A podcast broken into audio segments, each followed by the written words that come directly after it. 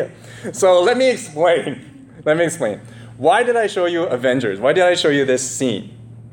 Because we have to review the attitude, the context, the overall climate of Jerusalem that period. Jerusalem was looking for a Captain America to assemble them, to hold that worthy of that gauntlet, to lead them into battle against who? Thanos. No, the Romans. the Romans. All right? It's the Romans. And how did they see the Romans? Thanos' army. And how did they see Caesar? Thanos. Okay, may I remind you, and this is a, uh, from last week the like a few weeks before as well, that the Romans were really bad people. They were horrendous. They uh, tormented the Jews when they uh, took over, then when they conquered the Greeks, and then they took over uh, the Jerusalem. Uh, they literally put Jerusalem as slaves. They took them away, they uh, put them as slaves, they even used their kids as entertainment. And being a guy that uh, has traveled through Thailand, I would understand as well what it means to put kids through entertainment. And that's what the Romans did. And also, the Romans like taxed them to death. Like, uh, if Caesar wanted some money and he was running low on his funds over in Rome, he would uh, say, okay, time to like tap into the, uh, the nations that we already conquered and grab their money away so that I could fund my uh, porcelain toilet. Right? That's what he did. And so, what really was in the mind of the, Jew, the, the Jews right then, then and there during Jesus' time, when Jesus arrived, that climate was already for 400 years have already been saying, we need a Captain America. We need somebody, a Messiah, the true Messiah. Because this Caesar, he claims to be the Messiah, but he's not. He claims to be the king, he's not. He claims to be the Son of God, he's not. See, the language of all that has already been done. It's, the Caesars already used that language. It's not new to the Jews, it's not new to the world back then. Son of God, yeah, we know who that is. That's Caesar. Messiah, yeah, we know who that is. That's Caesar. But then the Jews knew better. Because how can a son of God, they, their God, be so horrendous, torturous, and exploitive, and taking their children away? So they are looking for a Captain America. They're looking for a savior that will assemble them, take the charge, lead them into battle, and defeat Caesar and all the Romans. That's why I showed Avengers. However, the interesting is, is that it's not the case when Jesus came. Yeah, they were kind of confused when Jesus arrived. He's quite well built. He's tall. Apparently, historically, he was six foot four, right? Uh, like, and he was well built. He looks great, right? He's son of a carpenter, so he has muscles, right? He has great charisma. He could speak loudly. So everybody thought maybe he is. But then he started to talk about feeding the poor, healing the ill, and inviting and forgiving the Romans my enemies? Remember that whole uh, story about who's my neighbor? Right? He was referring to the Romans. Love them. Are you kidding me? So then, uh, so then Jews uh, we're, going, we're a little confused, and that's where we are today in Luke 13. Now, the Romans also did something really uh, interesting, and uh, we're going to get into chapter 17 when we hit there. But remember, there was this uh, term. Um, it, did I put it up there? Yeah, that verse in Luke 17 34, I tell you on that night, two people will be in one bed, one will be taken and the other left. That is just another example what the Romans did to the Jews. Uh, let's say you're, you have a family, Howard, like you, you have a family, and suddenly uh, you're, you're just sleeping, your family's sleeping, and then one night the Romans charge into your house and just take away your wife, take away your, uh, one of your uh, kids, and then gone. That's what they did. The Romans did that. So you can imagine what's going through the Jewish's minds, right? How dare you? What? And then also, there was this uh, idea that, uh, that's there's also this guy named Pontius Pilate during that time, and uh, he was actually appointed by the Romans to uh, govern Jerusalem. And what he did was that he even cared very little about the Jerusalem festivals. So what he did was that he actually, uh, uh, history says that he sacrificed a pig in the temple because he wanted to have some pig. Now, you know that pigs and Jews don't mix. And basically, Pontius Pilate says, ah, no, no, I want a barbecue. So that altar looks like a barbecue, so I'll just like uh, barbecue my pig there. And that's what he did. He could care less. And sometimes he felt that he could just raid their bank account. So think about it, it's like this. uh, the city of Richmond uh, ran out of the money. And then, uh, uh, like, uh, they'll go, okay. The mayor goes, not that he was going to do it, but the mayor goes, okay, I'm going to go to every church and just liquidate their accounts to fund the city's works. That's exactly what Pontius Pilate did. So, therefore, now you know even more of the climate of Jerusalem.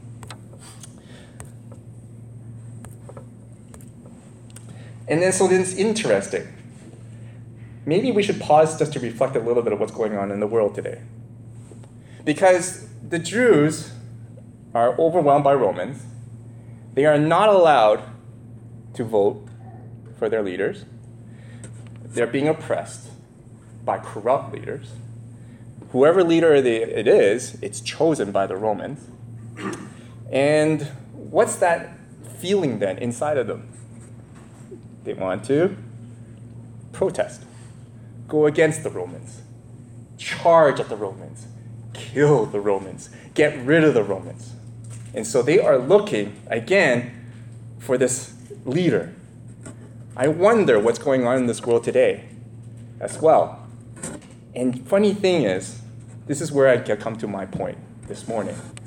That regardless, as a Christian, that regardless of what how we feel, how much entitlement we feel, or rights we have, or even justified, like the world tells us that we're justified to rebel, to say we could go and take revenge, avenge or revenge, right? The revengers, uh, the avenge, and to the, get even and for the sake of justice. Jesus says, no. True repentance, when we are called to repent, when God tells us to repent and ask for forgiveness from Him, one of the things about one of the fruits of true repentance is to actually give that up, give that entitlement, and give up that right. Interesting, eh? Because if you think about it, that's freakishly hard when it comes to a Jew. If Jesus said that to a Jew, no wonder the Jews went on an uproar. When the, the Jews said, uh, when the Jews hear, what? Repent? What are you talking about? I'm the least person to repent. They need to repent, right? But Jesus said, no, you have to get true repentance. The true fruits of repentance, the true fruits of repentance is to actually give up that entitlement, that self uh, authority or authorization that you could have that justice. You could take that justice with you and avenge that. You get it? So, how do I get there? Well, let's begin, right, with chapter 13, verse 1. If you have your Bibles, turn with me to Luke chapter 13, verse 1 to 9.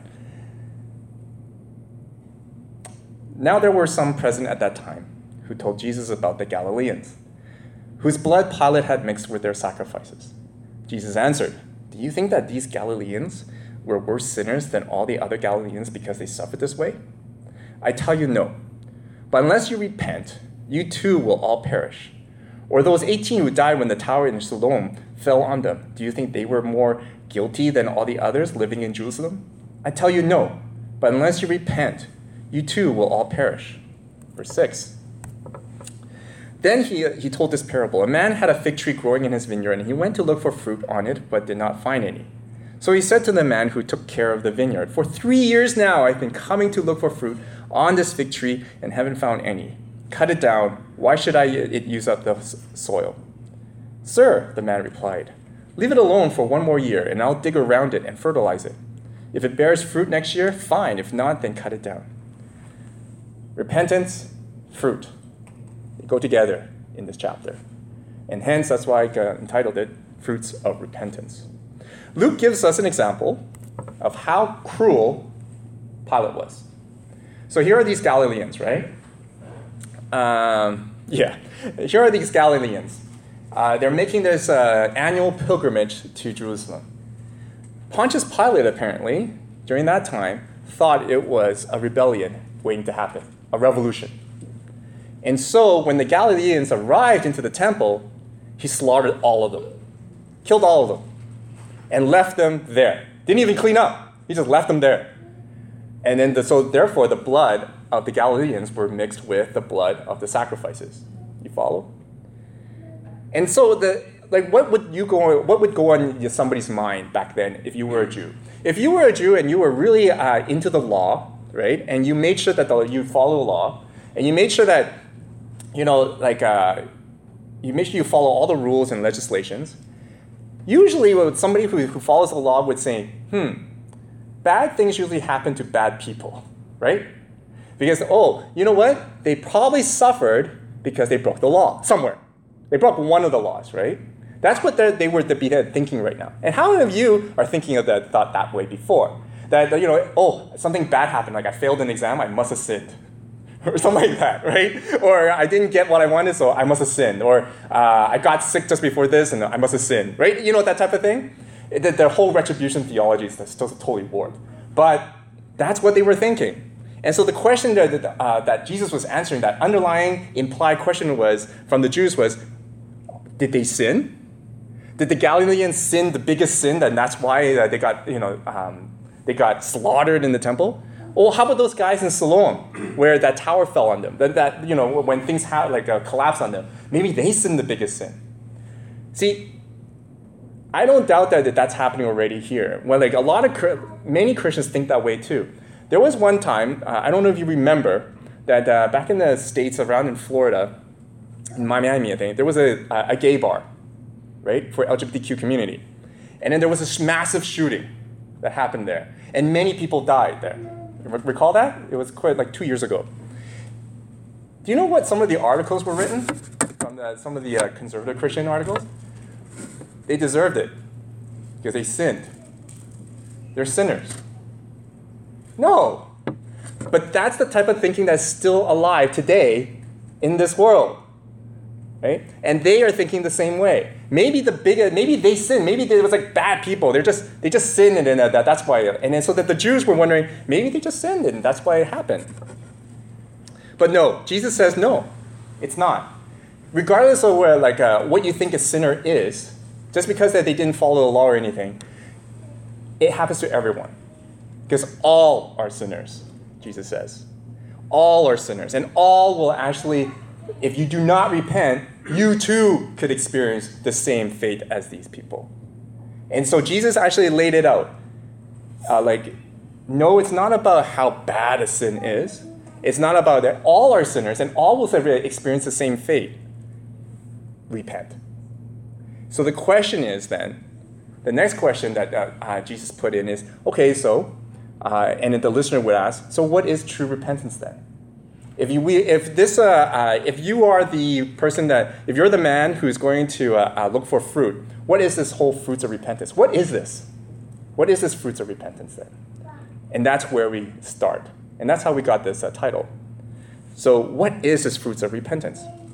Because if it's not about following the law to get there, if it's not about following the rules to get there, if it's not about who sinned the most and who's uh, that sinned the least to get there, and it's all about fruits of repentance. And what are we? Then what is it, Jesus? Tell us. All right. So then we move on. So it, like, let's go to Luke chapter 13, verse 10 then. On the Sabbath, Jesus was teaching in one of the synagogues, and a woman was there who had been crippled by a spirit for 18 years. She was bent over and could not straighten up at all. When Jesus saw her, he called her forward and said to her, Woman, you are set free from your infirmity. Then he put his hands on her, and immediately she straightened up and praised God. Indignant because Jesus had healed on the Sabbath, the synagogue leaders said to the people, There are six days for work. Some come and be healed on those days, not on the Sabbath. The Lord answered, You hypocrites! Doesn't each of you on the Sabbath untie your ox or donkey from the stall and lead it out to give it water? Then should not this woman, a daughter of Abraham, who Satan has kept bound for 18 long years, be set free on the Sabbath day from what bound her? When she said, he said all this, all his opponents were humiliated, but the people were delighted with all the wonderful things he was doing. All right, so before we begin with this uh, passage, let's just review. So the question is it's not about who sins the most. We all know that now. All are sinners. It's all about repentance and, how, and the type of repentance, the fruits of repentance. So, what is this fruit then? What is this fruits of repentance? because that's what Jesus desires. That's who gets in. And then so Jesus said, so that was the question that was posed to Jesus then. And that's the question that probably a lot of us ask. And then so he continues on. with the teaching. He finds this opportunity on Sabbath to, to find this uh, opportunity to heal this woman, to continue this teaching. All right, so what's this passage then that we just read about this woman? Well, for me, I'll just share you a personal thing. I like order, right?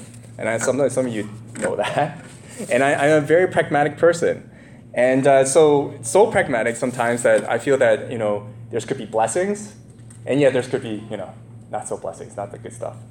And, uh, and unfortunately, those not so good stuff is uh, leads to pride and rigidity, right? Like I could be really rigid. No, no things have to be done this way, right? And again, get it done, right? It's my way or the highway, type of thing. And um, so then, uh, when I read this passage, I was thinking to myself, okay, how can I relate? Let's see, I can relate actually. it's, it's like I was leading, like let's say I was leading worship, right?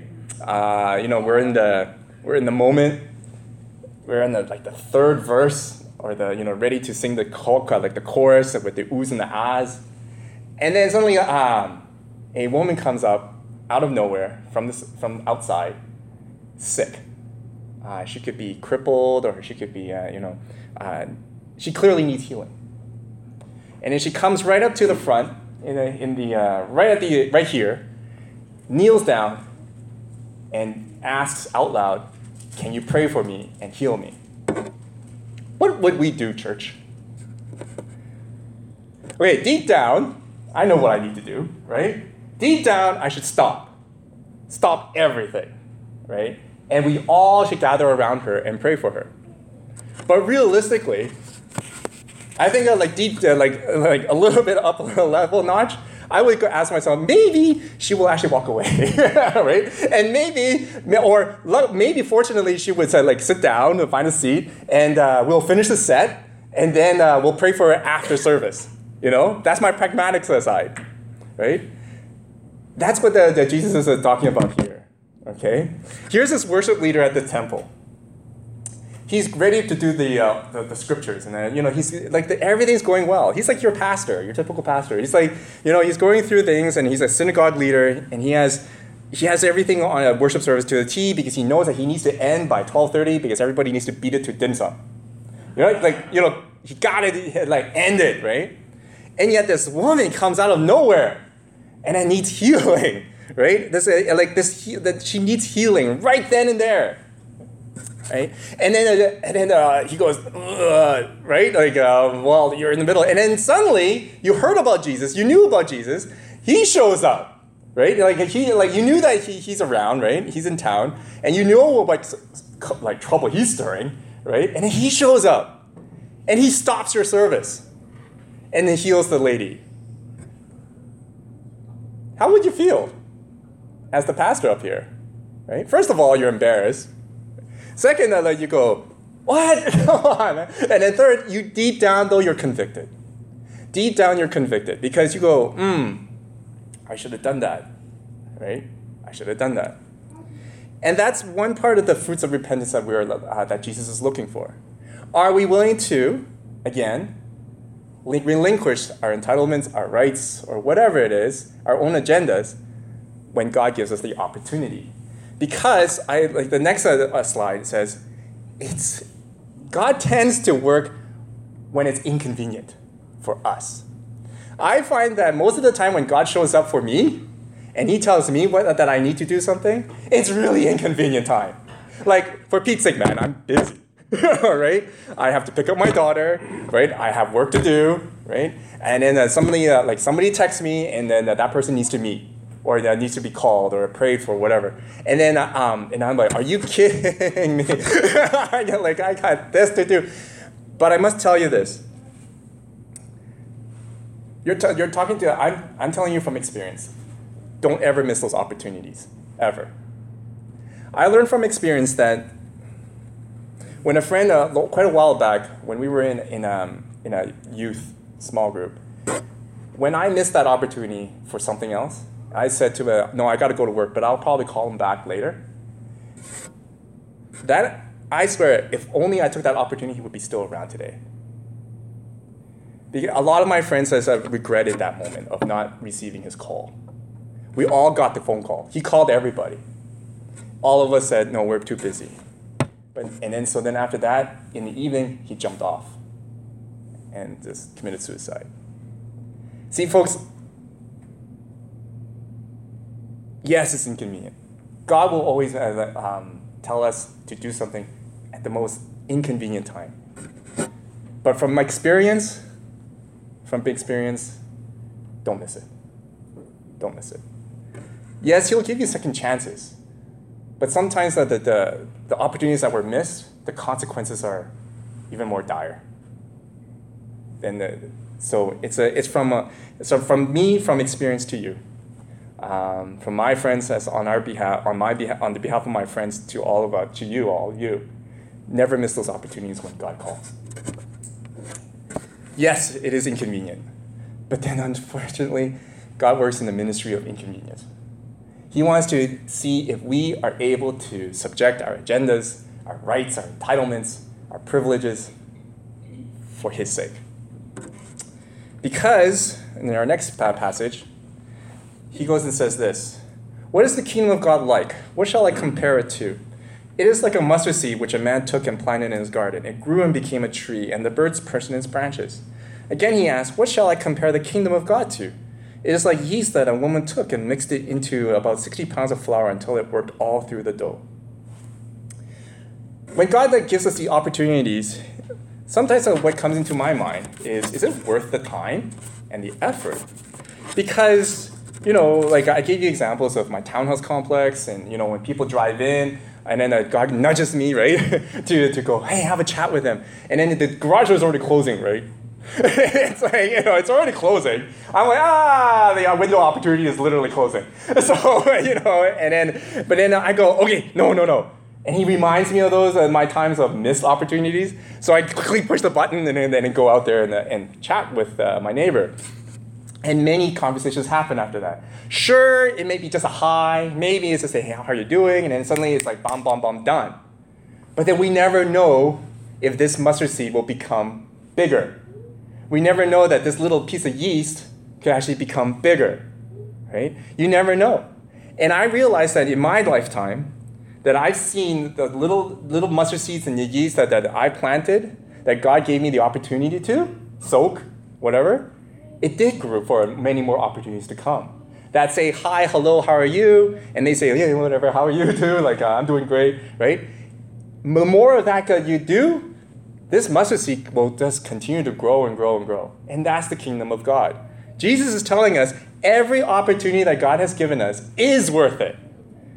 Even though it's inconvenient, even though you may see it's, there's no benefit whatsoever of it, submit your agenda, submit that, like, take that time out and just take that opportunity that God gives you. And you never know. It could be just a high. Who knows, right? But then after that, those the highs may turn into bigger and more fruitful conversations next time. So Jesus is saying here, like that time that I healed that woman, when all you thought that hopefully like that, thought that it may not be worth it right now to break off service because we worked so hard on it and she just came to get healed. It may not be worth it for you to heal her at that time during the Sabbath worship, but it is worth it because you never know if she would actually bloom and to have the gospel spread throughout even more. Sort of like the Samaritan woman at the well, too. You never know. That conversation could lead to many more to come, to come to know Jesus. So it is worth it. It is worthwhile. It is worth, actually, uh, even in this church, if you see a newcomer, don't ask yourself, is it really worth it to go up there and ask them for their phone number? It is worth it to ask them for their contact info, and it is worth it to ask them, maybe we should go out for coffee sometime. Maybe we should go for lunch sometime. Maybe we should toy. You know, like, you know, whatever. You know what I mean. Share the table, right? Share the table with people. See a newcomer, share the table with them and invite them for lunch with you guys, right? It is worth it because you never know what will come out of it. Let's move on. Then Jesus went through the towns and villages, teaching as he made his way to Jerusalem. Someone asked him, Lord, are only a few people going to be saved? He said to them, Make every effort to enter through the narrow door, because many, I tell you, will try to enter and will not be able. Once the owner of the house gets up and closes the door, you will stand outside, knocking and pleading, Sir, open the door for us. But he will answer, I don't know you or where you come from. Then you will say, We ate and drank with you, and you taught in our streets. But he will reply, I don't know you, or where you come from. Away from me, all you evildoers. There'll be weeping there and gnashing of teeth. Then you see Abraham, Isaac, and Jacob, and all the prophets in the kingdom of God. But you yourselves thrown out. People will come from east and west, north and south, eh, and will take their places at the feast in the kingdom of God. Indeed, there are those who are last who will be first, and first who will be last. See, we have to continue on knowing who the Jews were. The Jews were trying, trying very hard to get into the kingdom of God and be saved. They thought, they thought that Galileans, right, as well, they thought that you had to follow a strict agenda, rules, and be pious in line with the national rebel- rebellion. If you're with me, you're going to be saved. If you're against us, you're a sinner and you're not saved. You follow? And uh, it's sort of like uh, me being accused of, uh, you know, being a sinner for not following the Hong Kong protests. Anyway, same thing, right? If you're with me, you're, uh, you're either with me or against me. And if you're against me, you're a sinner and you're going to go to hell. So the Jews were being basically inculcated with this thinking, right? And that's why they thought the Galileans had their share. Like they paid their due because they were probably not following their agenda. And they weren't. Okay, if you think about it, the Galileans were not there about following the Jews' agenda, the strict Jews' agenda. Okay, so they weren't. So then they thought, okay, so if that's the, the mindset, not many people can make it to the kingdom then. Because not everyone can follow all those rules. Most notably, the poor, the sick, and the infirm, right? It's impossible to follow all those rules if you were poor. It's impossible to follow all the rules if you were not wealthy. And so uh, they thought, yeah, only a few would make it. And those people that usually say that are the people that think that they can make it because they don't want anybody else around, right? Usually, like when, when I say, oh, like Jesus, only a few can make it, right?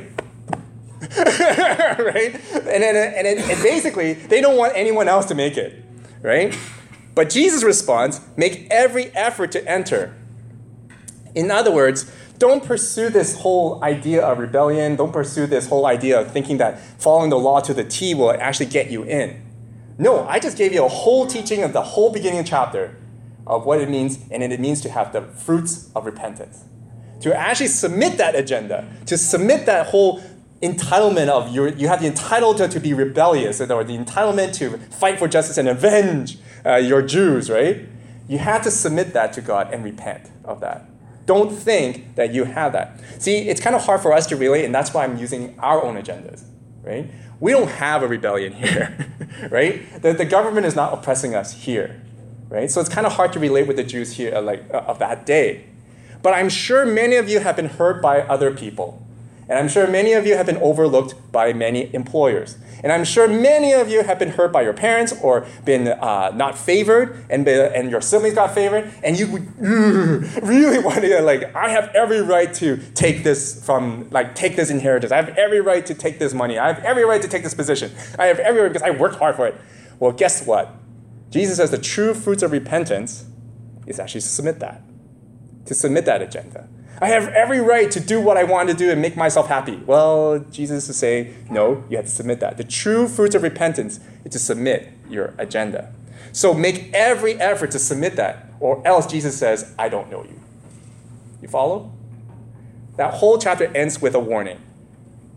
If you do not have that fruits of repentance, folks, Jesus says, I don't know you.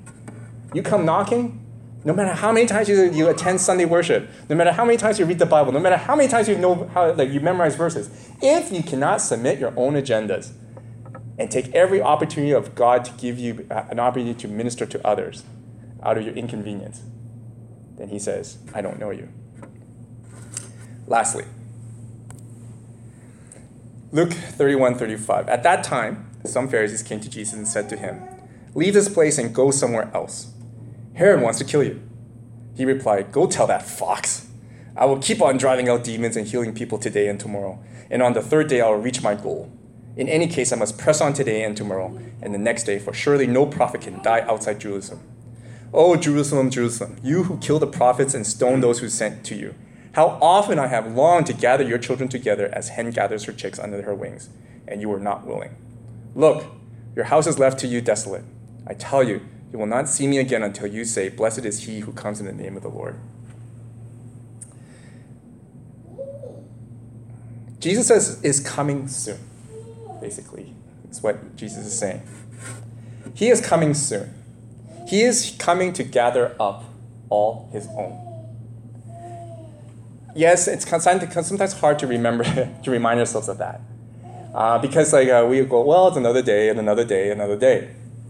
But Jesus says here, no, I'm coming soon, and I am coming to gather. And he's telling the Jews, are you willing to repent, submit your agendas of this whole national rebellion, and just come back to God?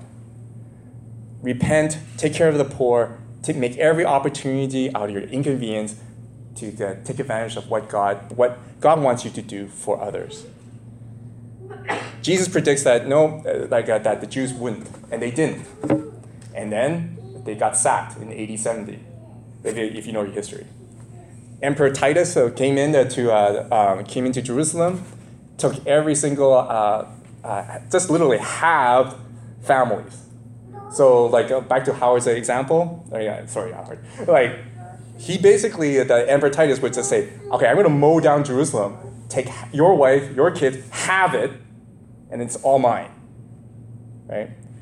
Like I said, like uh, Jesus already predicted that, and as Jesus warned them, if you don't do it, you're going to face the same plight as the Galileans who got slaughtered in the temple. You're going to face the same thing as uh, the people who got who uh, got that tower could collapse on them.